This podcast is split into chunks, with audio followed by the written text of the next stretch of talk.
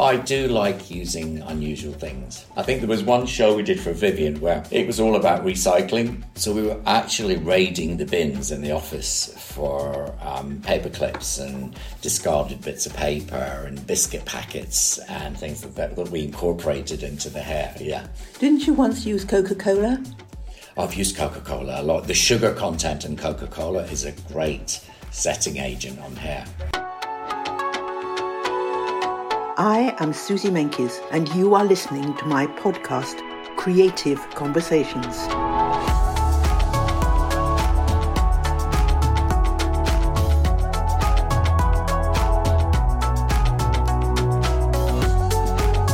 As a journalist reporting on the global fashion industry, I want to take you backstage and give you an insight into my world. Listen to my exclusive conversations with creatives, industry leaders, and those whose voices have some of the greatest impact. I think you might find it interesting and maybe intriguing.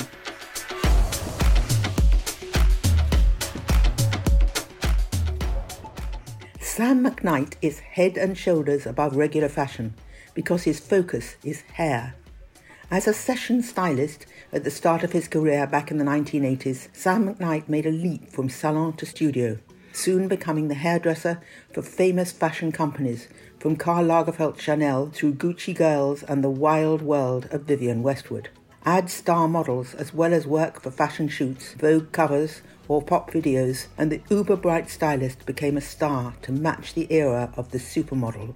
An emperor of hair for Princess Diana as much as for Kate Moss, the royal king of hairdos has come a long way from his family's Scottish roots. Let's hear all about this and his passion for gardening from Sam himself. It's great for me to be here in your London studio, especially as I usually bump into you somewhere in the distant world. Tell me about it. Tell me about your life as a stylist, doing so many things. What do you think of first when you want to describe yourself? Oh, God, when I want to describe it, well, it changes so much. I have so many different roles, I guess, and I have done so many different things in my career. I mean, it went from working in a salon, which was, back in the day, it was Molton Brown in South Molton Street, which I loved. I loved your podcast with Mrs. B. She was my boss. Lovely place to work. And moving on, I started there doing photo shoots, which was kind of relatively new avenue for hairdressers to go down, because there weren't really many of us. It was very few people just doing hair and photo shoot then. And then after that, after kind of, you know, coming of age with the supermodels, meeting wonderful people like Princess Diana, I kind of then progressed to working with people like Karl and doing lots of shows. And the pandemic kind of changed a lot of that for me, because I'd had my own line, very small line of hair products for a few years, but the pandemic forced me to look at the now and kind of made me think, do I really want to continue doing exactly the same thing? Is it time to do something else? I'm quite good at reinventing myself and finding other things that to do. I think for me too, it's important to keep being motivated and inspired. And it's you know what we're like in this business. We're all about the new. So I'm always embracing new things. So I've come up with more hair products during the pandemic, a much cleaner way of doing things. And this year had a fantastic time being a judge on the Great British Blowout, which was that was real fun to do. So I'm all for doing new things. I became a session stylist because I was working in the salon at Molton Brown and I had been sent out to do a couple of sessions, i.e. photo shoots. One of them being with Vogue magazine, where I met Liz Traberis and Anna Harvey. That was the beginning of my career as I am now. Anna and Liz were young editors and we got along really well and we kept working with each other, as you do. So I had a great time working with Anna and Liz at Vogue, and that inspired me to actually leave the salon and just do photo shoots. Now, a lot of my friends and colleagues were absolutely horrified that I was going to even attempt to do these things called sessions or photo shoots and not actually be working in a salon, because there wasn't that many of them around. But well, like when you're young, you take all the risks. Oh, I'll take the risk, it's fine. I can always sort of do a few haircuts to make up my wages. And I used to drive around in my old battered old car and do a few haircuts, and that lasted a couple of years. But the first time I saw you, you were everywhere. It wasn't just that I saw you at one designer. You had Chanel and Gucci, and Vivienne Westwood, weren't you with her? I worked with Vivienne for, well, see, the 80s was, for me, this was all in the 90s. For the 80s, I left the salon in 1980. Then I spent a few years living in New York and working in New York. So I was around for, I mean, I met Naomi on her first go-see. So I was around for all the girls, Christy, Linda, Cindy, Claudia. You know, we all kind of came of age together. I'm a little bit older than them, so I was on all the shoots with that. Well, not all of them, obviously, but I was on a lot of the shoots with those girls. So I came through that era and then started doing shows in the late 80s and for everyone in London, from John Rocha to Catherine Hamnett to, I remember, Lynn Franks, the lovely Lynn Franks, was my first agent in London. So Lynn got me involved with London Fashion Week on the very first one. So I've helped out lots of designers from the beginning, like Berardi, Matthew Williamson, Catherine, and it's been a real pleasure to still be involved in London fashion with the guys who are next door to us, are 16 Arlington. So I've been helping them with their show, and it's always a nice thing to be able to be involved in helping young designers in London from the beginning, because they don't have much money, do they, here? It's not a huge... This is the question right through, even if you've got a lot of money, isn't it? Yeah. You've somehow got to go from the first ideas to the end game. It's no good just thinking about doing something. It has to be achieved. Yeah. And how do you do that? Is it all in the prep? Is it all in the preparation? Lots of texting and so on? Or is it really all inside your head so that you have a conversation with a designer and then you kind of dream it through for yourself? It's all of the above. Depends on the designer. Usually Vivienne has a very clear idea of what she wants, but that can change in the course of an evening doing tryouts. You know, that can very quickly, as Vivienne does, sort of evolve into something else, something completely different. So it's a collaborative journey always. Karl was different. Quite often Karl would have a drawing in it of a very specific thing in mind. So I would maybe get a couple of girls in my studio here. We'd do a few versions. Karl loved a good text, so I could send him the pictures and he would send me back yes or no. So that was an evolution too. And then a week before the show, we would kind of finalise what we were going to do. Some designers, you met them the night before the show. For Richard Quinn this year, the show was postponed because the Queen had passed away. I think it was the Queen's funeral that day, so the show was postponed. So we didn't actually do the hair test until 4 hours before the show. But he had sent me some reference pictures and we did that. There's a lot of working on the hoof. There's a lot of sort of toing and froing, and then there is a deadline, so minds have to be made up, you know. And quite often the designer's collection's not ready till the night before. So their idea changes, but it's very, very much a collaboration between designer, stylist, myself, and makeup artist. That's the kind of world that it lives in. I want to go and ask you a little bit about Karl Lagerfeld, because you must have done so many of his shows. I don't know if you've added them up. But what was it like on his side? Did he fit in with your plans, or was it the other way about? And how did you come to the end product? I very much fitted in with Karl's plans. I think that was the way of Karl, though, wasn't it? And, of course, because he's so brilliant, he was such a magician. He was such a fantastic, creative person to work with. I mean, he was brilliant.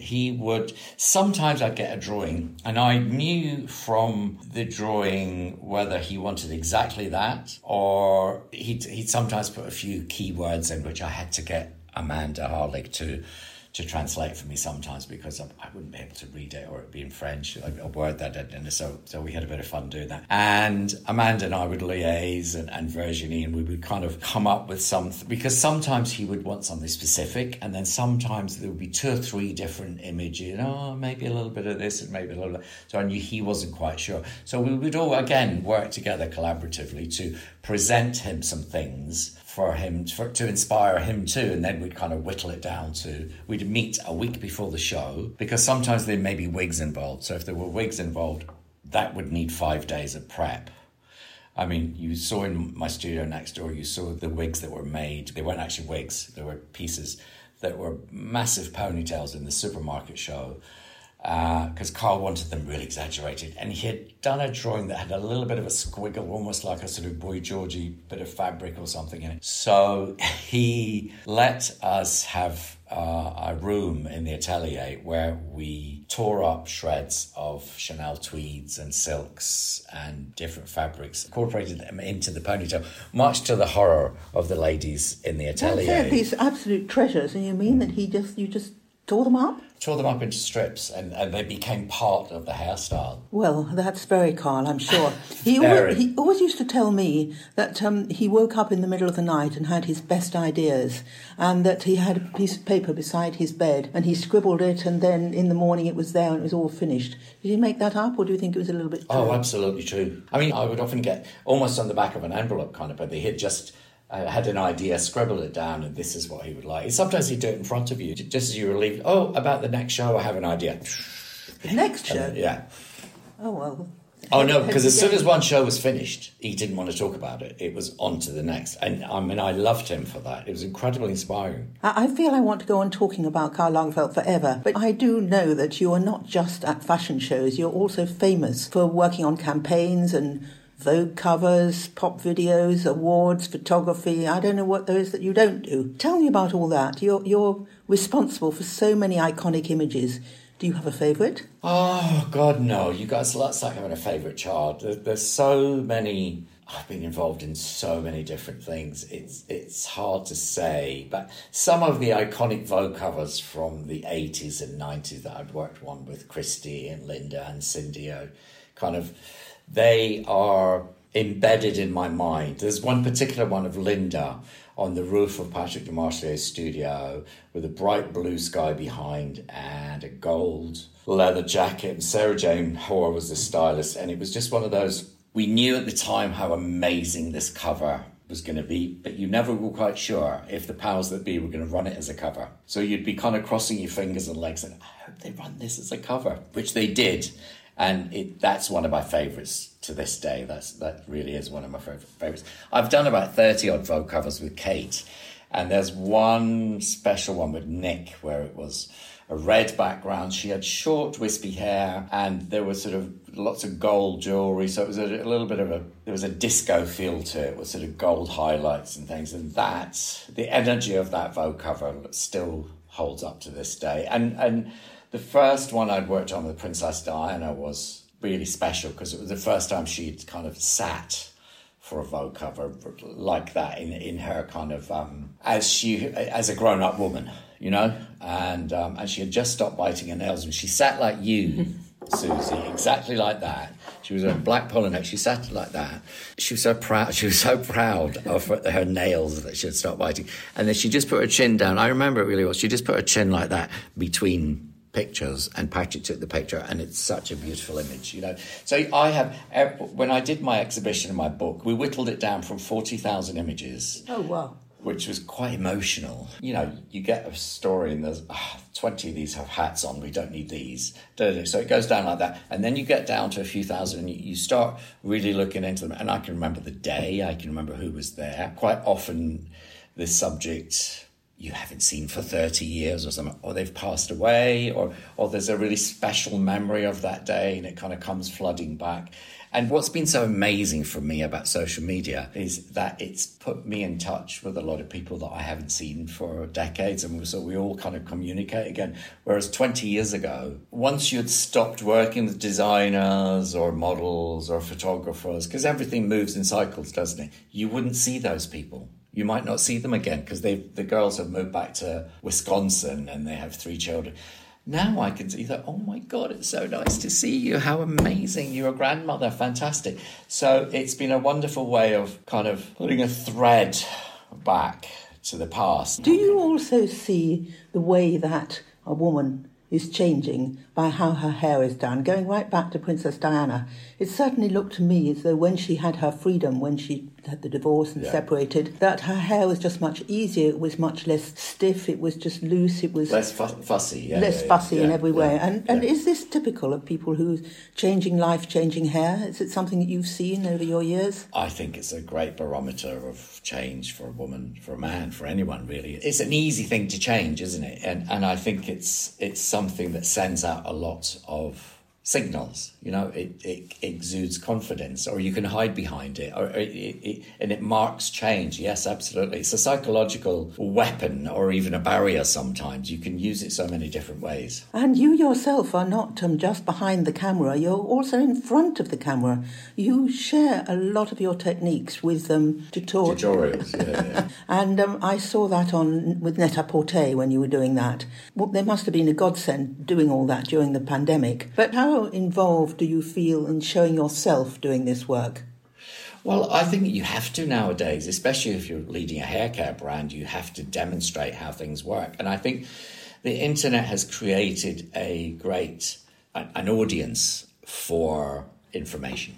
So people, young people especially now, don't want to stick with one hairstyle. Young people want to experiment. So their hunger for knowledge knows no bounds. So we can't keep up with the content. We shoot content in our studio all the time. And when I'm on shoots or backstage at shows, I mean, one of the most important things for us is to get that content out there. So we're filming all the time. It's a huge part of my job now. I mean, that part of it didn't exist before.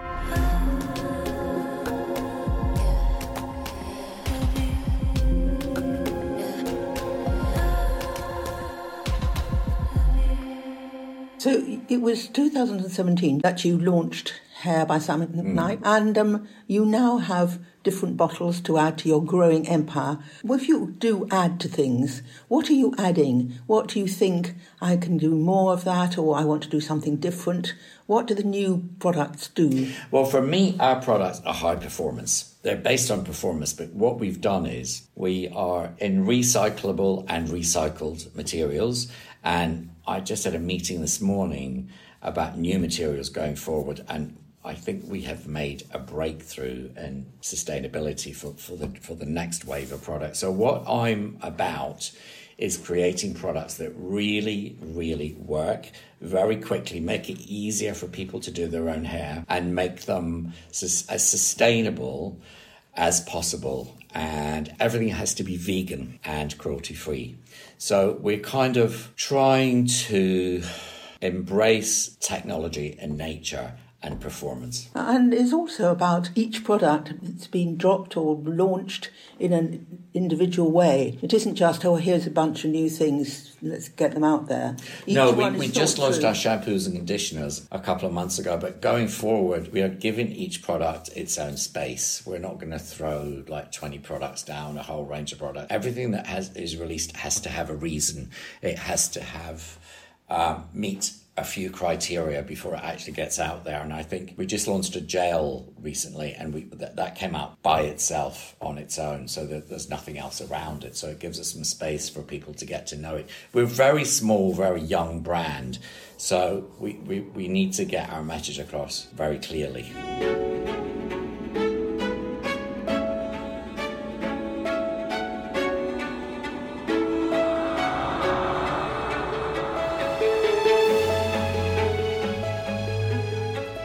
I remember you telling me once that you had to use seawater because the water that you had brought in all your kit had disappeared. When you got to the place where you were going to film, you thought, where can I get the water from? I'll get seawater. That was a while ago. We did a shoot in St. Bart's with Kate Moss, and none of Val Garland was doing makeup. Her kit and my kit didn't show up. So I had no hair, no hair products, nothing. So luckily it was Kate Moss. So we got some seawater from the sea in a spray bottle, and Kate just carried it off really well. And it ended up being a cover on quite a few Vogues. But I think I'm all about using unusual things in hair. We used coloured feathers once at Dries Van Noten to give the girls coloured roots on their hair, but instead of using their own hair, we got feathers and we kind of glued them onto the parting and hairsprayed them down, but they were bright coloured feathers. So they had a very strange sort of surreal finish to them. You couldn't really see exactly what it was, so it made you curious. And the colours were magnificent. So I do like using unusual things. I think there was one show we did for Vivienne where it was all about recycling. So we were actually raiding the bins in the office for paper clips and discarded bits of paper and biscuit packets and things like that we incorporated into the hair, yeah. Didn't you once use Coca-Cola?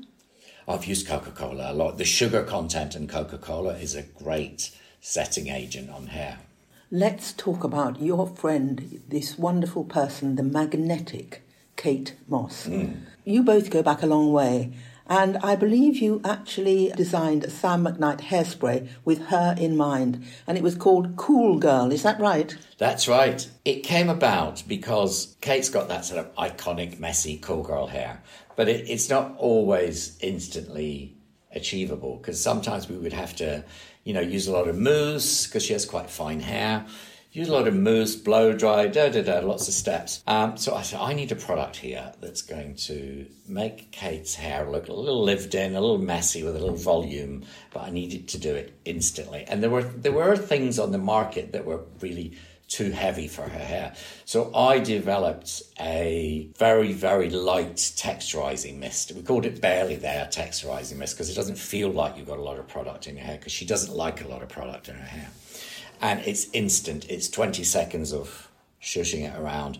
And we were thinking, what are we going to call this? What are we going to do? All these different names. And then somebody said, well, Kate's kind of the ultimate cool girl. Why don't we just call it Cool Girl? So Cool Girl was born, and it's now our best-selling product. Tell me about the supermodels. We've heard about it so much, we've talked about it a lot just now, but it was an amazing era and running on right through the 1990s. Where were you actually at the time? Were you in London? Were you in New York? It was this magic moment for you and for everybody. I was in New York mainly from 1982 till 2000. So, yeah, I was. But, as we fashion nomads know, that we're never in one place too long. So, but I had a place in New York and a place in London that I flitted between, and Europe in between that, and all the rest of the world. It was a lot of travelling. It was back in the day when, exotic trips to exotic places were commonplace, So I was definitely a lot of the time in New York then, yes. So tell me more about your life in New York with those amazing women who were so much part of the fashion world. In fact, they were often, I felt, that they were more important than the clothes, the supermodels, that it was all about them and much less about the clothes they were wearing. Do you think it's true? I think there's probably a huge element of truth in that, yes, because it was a combination. Those girls wore those clothes magnificently, and the designers would throw clothes at them, because those girls were the silent movie stars of the era, weren't they? They were kind of, and the clothes looked great on them, and they knew it. And I mean, Linda sometimes would say, "Why do I always get the terrible outfit?" And it was because she could make an M&S, £10 dress look like Chanel, because they were really, really good at what they did. They honed their craft. And the thing is, they were allowed to hone their craft because there weren't that many of them. And the business, we kind of forget, us oldies kind of forget how small the business was then. It wasn't a huge business like it is now. It was the beginning of it being big. So those sort of, let's say, 10 models were, it was distilled into them wearing the clothes, and they sold the clothes. It really was all about them, wasn't it? All the attention was on them. I mean, it was high glamour.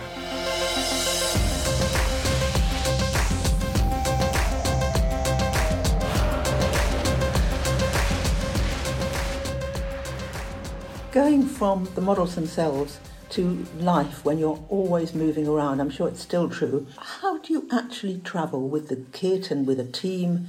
Is there special things that you do that you insist on taking with you? Now we, simple people who get on planes, discover that you can't even have the things that you love to do your hair with because they get taken away. Of course, yeah.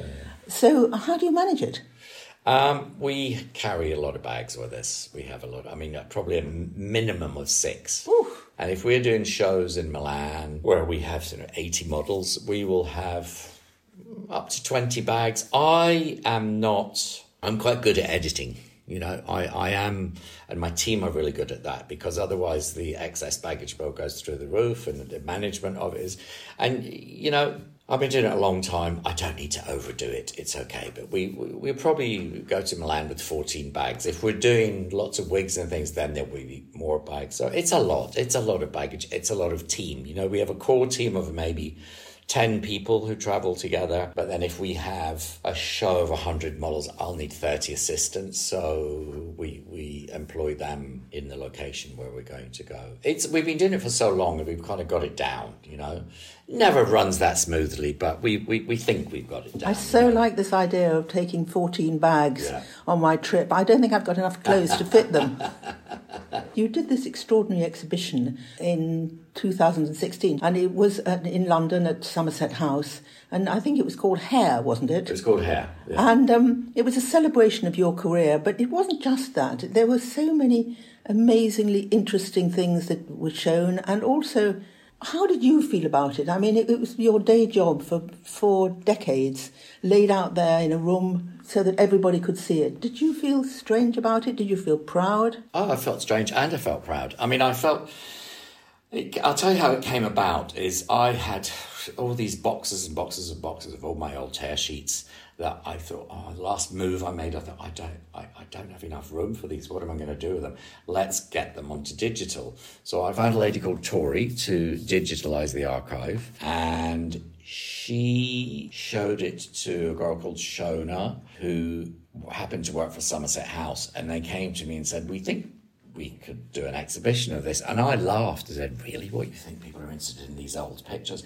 And they said, no, we could do something that kind of shows people another aspect of hairdressing, because people think of hairdressers as working in salons, but actually there's a whole world here where, and it was kind of, there'd been a lot of interest on the internet for backstage stuff, so they thought there was a good idea for an exhibition then. They had all these kind of cultural references, and when they presented it to me, I thought, actually, no, that makes sense. And Chanel very kindly gave us 9 couture outfits, as did Vivienne Westwood, so we could recreate wigs from certain shows.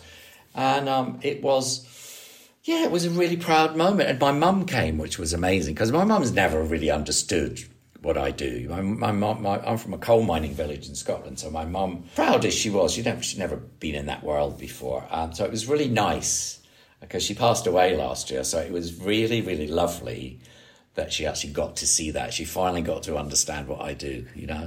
That was, do you know what, that was, for me, almost the most important part, if that makes sense. Yes, of course, and we all want our family to understand why we love so much fashion, hair, everything. Yeah. Well, we're devoted to it, but it's always difficult to explain.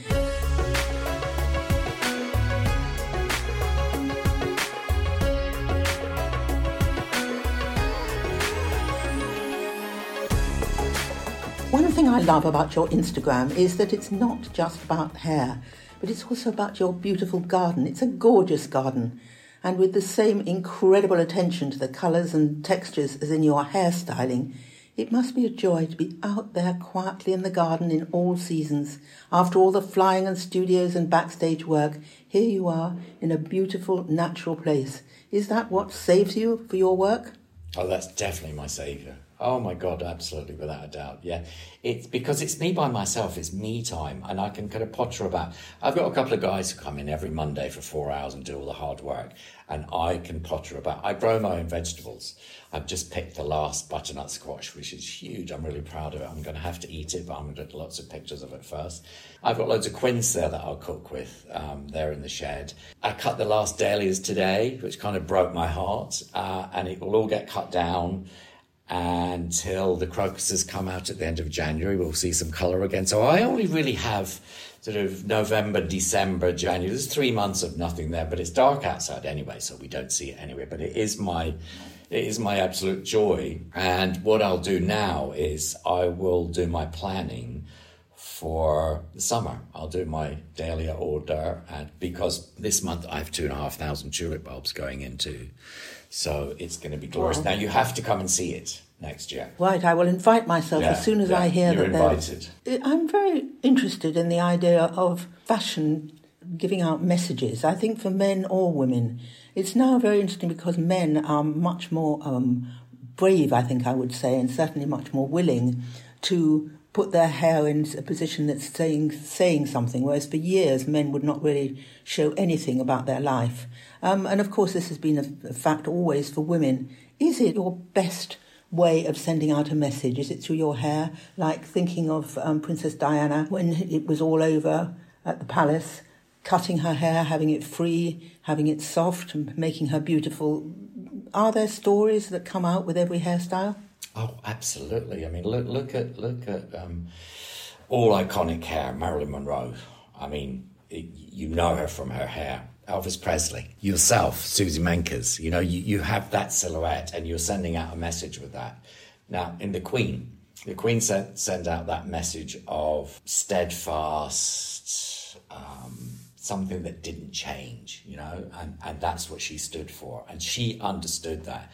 Boris Johnson, on the other hand, a whole other message he was sending out, because he could use that very well as a PR tool. He used it very well as a distraction. So people use their hair in different ways, and you're right about men having much more exciting hair. Now, I think we're going back to a Beau Brummel kind of era, but I think the internet has made people really aware of their hair. I think modern young women don't like to have the same hairstyle every day. They like to change their hair all the time, and I just love that. I think it's amazing. I think it's incredible. You know? You must tell me about the Big Blowout TV programme, because that is pretty amazing and very much out there. What's your idea for it? What was the plan? Well, I had a message on my Instagram account from a lady called Zoe from Love Productions. Of course, I googled that straight away, and they were responsible for the Great British Bake Off and the Sewing Bee and the Pottery Throwdown. So they kind of had me at that, although they didn't know that. So they wanted to do this celebration of hair. They called it a celebration of hair. And, I mean, I was interested straight away because the hairdressing industry has not had a great time over the pandemic, and since then it's been really difficult for them because the government didn't get behind them till Millie Kendall from the British Beauty Council set a light under them. And you know, they've had a very, very difficult time. And I thought, I want to be involved in this. This sounds great. And I thought, I'm probably not going to enjoy it. It's probably going to be a bit of a nightmare recording and da, da, da, da. But we had 6 weeks of recording in April, and I loved every minute. It was amazing. AJ Odudu, our presenter, she is just fabulous. Lisa Farrell, the other judge, was great. We got along really well from the beginning. The contestants were lovely. It was so lovely to mentor 11 young stylists, and yes, we judged them, but we tried to help them at the same time. It's the same sort of idea as the Bake Off. It's warm, it's cozy, it's comforting. It's not, as soon as they said, we don't want to be mean and nasty, they had me, because I didn't want to be part of anything like that. And I think they did it really, really well. And what did you spot there, or what do you think in general about the next generation of hairstylists who are just coming up now? Do you see them very different in the age of different ways of getting communities to listen and follow? Has things changed very much? I think they all have to be really adept at social media now. And also they can't rely on just a cut and blow dry. Their skills need to be more varied. They need a wider roster of skills. So they need to, but I find them all really eager to learn and really eager for that. And I honestly think that the internet and social media has sparked that, you know, because there's much more inspiration for them, you know, at hand on their phone. They can, you know, for me, I have a library of reference books that I've kept for years and years.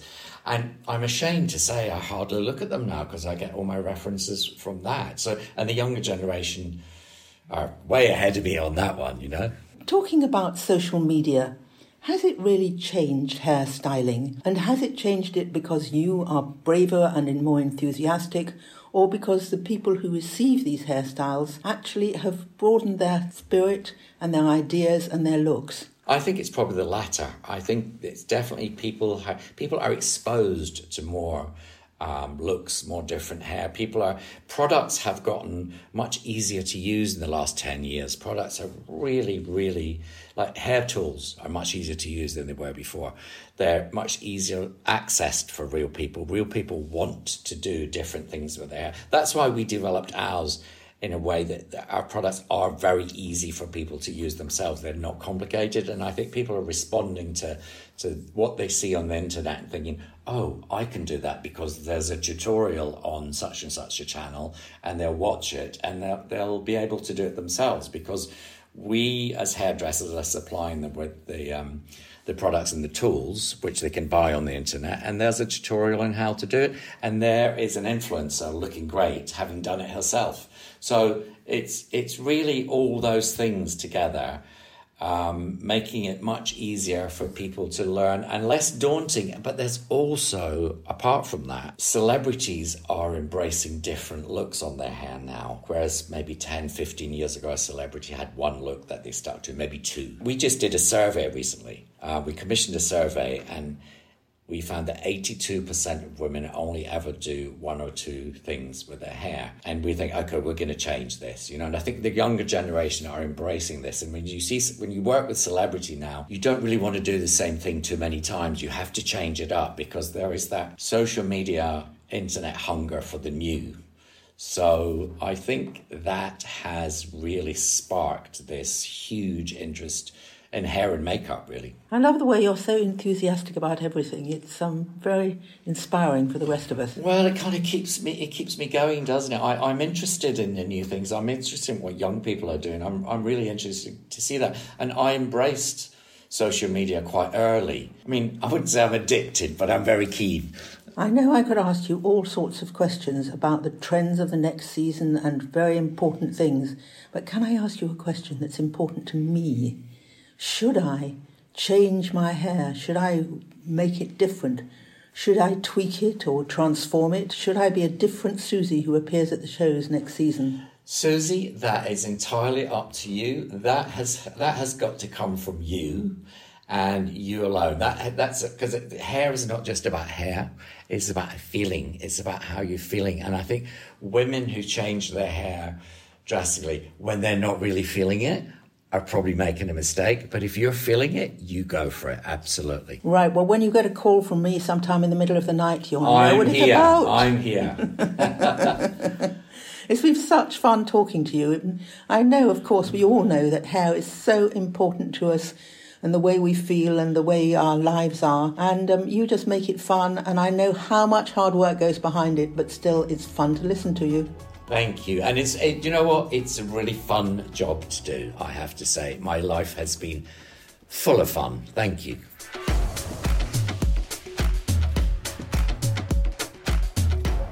I love talking with you, Sam McKnight. In this crazy world, you have kept your feet on the ground, literally in your passion for gardening, and also by launching in 2017 your own Hair by Sam McKnight range. Sam, I do understand how hard you work, but I love that you make it all such fun. Creative Conversations with Susie Menkes is produced by Natasha Cowan, music by Jörg Zuber, graphics by Paul Wallace, and edited by Tim Thornton. To find my articles, visit susiemenkes.com and Susie Menkes on Instagram. If you enjoyed the podcast, then please do rate, review, subscribe, and tell your friends. You can find me on all the usual channels.